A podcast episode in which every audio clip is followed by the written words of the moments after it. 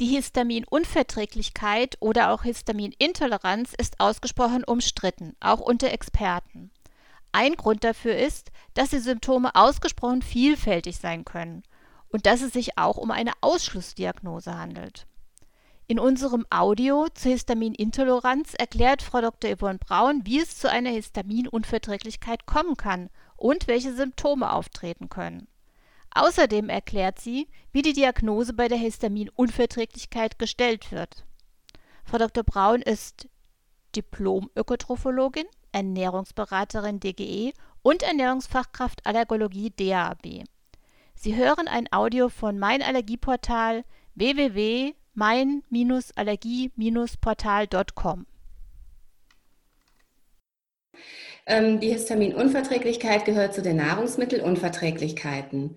Im Gegensatz zu einer Allergie ist das Immunsystem bei der Histaminunverträglichkeit nicht direkt beteiligt. Ähm, das Histamin selber ist ein biogenes Amin, was, zu, was äh, zum einen im Körper selber produziert wird und was zum anderen eben auch mit der Nahrung aufgenommen wird.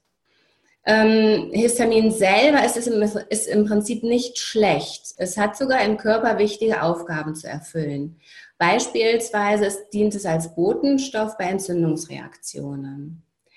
Bei der Histaminunverträglichkeit ist es jetzt so, dass ein Ungleichgewicht besteht zwischen der Histaminaufnahme, der Histaminproduktion und dem Histaminabbau wodurch dann eben eigentlich normale Mengen an Histamin, die mit der Nahrung aufgenommen werden, von Menschen mit Histaminunverträglichkeit nicht mehr vertragen werden. Die genaue Ursache der Histaminunverträglichkeit ist noch unklar. Klar ist aber, dass immer mehrere Faktoren eine Rolle spielen. Was sind die typischen Symptome der Histaminunverträglichkeit? Also es gibt im Prinzip kein typisches Symptom bei der Histaminunverträglichkeit, was sofort darauf hindeuten würde, dass es sich ähm, eben um, um diese Histaminunverträglichkeit handelt. Ähm, es gibt aber klassische Symptome, die bei Personen mit einer Histaminunverträglichkeit deutlich häufiger auftreten. Und das ist zum Beispiel diese plötzliche Hautrötung im Gesicht oder auch juckende oder gerötete Haut am ganzen Körper. Aber auch gastrointestinale Symptome werden sehr häufig beschrieben. Ähm, oft unterscheiden sich die Symptome aber gar nicht so arg von äh, Symptomen von anderen ähm, Nahrungsmittelunverträglichkeiten, wie zum Beispiel der Laktose- oder der Fructoseintoleranz.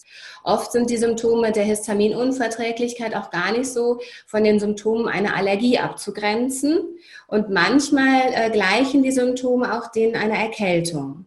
Also es können wirklich die Symptome gehen von anschwellenden Schleimhäuten, laufender Nase, Niesanfällen, aber auch über Verdauungsprobleme wie Durchfall, Blähungen, Übelkeit und Erbrechen.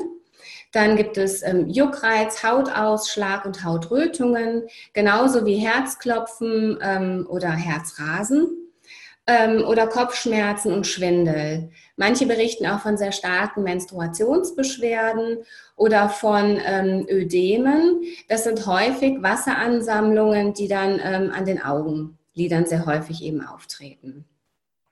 Was man aber sagen kann, ist, dass die Symptome immer in einem zeitlichen Zusammenhang stehen zu dem Verzehr von histaminreichen Nahrungsmitteln. Also meistens ist es so eine, so eine Zeitspanne von 10 bis 15 Minuten, wenn Sie ein histaminreiches Nahrungsmittel gegessen haben, dass dann auch das erste Symptom auftritt. Die Symptome verbleiben dann eine längere Weile, manchmal auch mehrere Tage. Und in dieser Zeit können noch weitere Symptome auftreten. Ähm, aber es ähm, reagieren leider eben nicht alle Betroffenen mit der gleichen Symptomatik. Ja, welche Tests sind jetzt wirklich zuverlässig bei der Diagnose der äh, Histaminunverträglichkeit?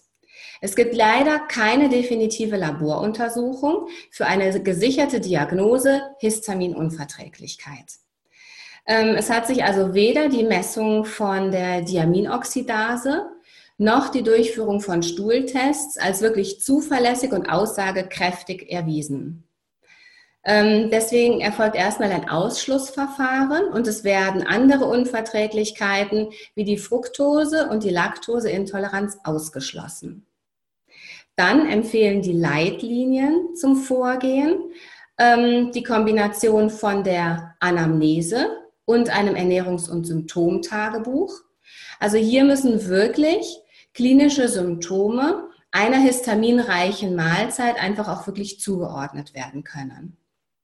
Das zweite ist dann, dass in einer Karenzphase, die ungefähr 10 bis 14 Tage dauert, ähm, eine sehr histaminarme Ernährung durchgeführt wird. Hierbei sollte es dann zu einer deutlich besseren, äh, zu einer deutlichen Verbesserung der Symptomatik kommen.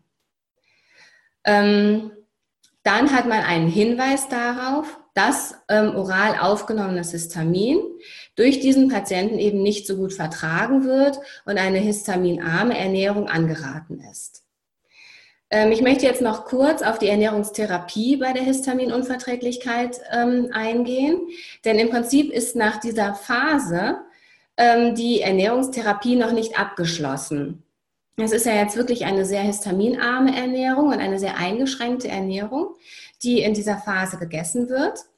Und ähm, es schließt sich dann noch eine zweite Phase ein, an, in der eben ausprobiert wird, welche Nahrungsmittel denn ähm, trotz eines höheren Histamingehaltes zusätzlich noch vertragen werden. Also es ist nicht so, dass sich ein Mensch mit Histaminunverträglichkeit ähm, permanent nur mit den Lebensmitteln aus der Karenzphase ernähren sollte, sondern da muss wirklich individuell geschaut werden, welche Lebensmittel, die auch Histamin enthalten, werden individuell vertragen und oder welche ähm, Lebensmittel werden in bestimmten Kombinationen gut von dem Patienten vertragen.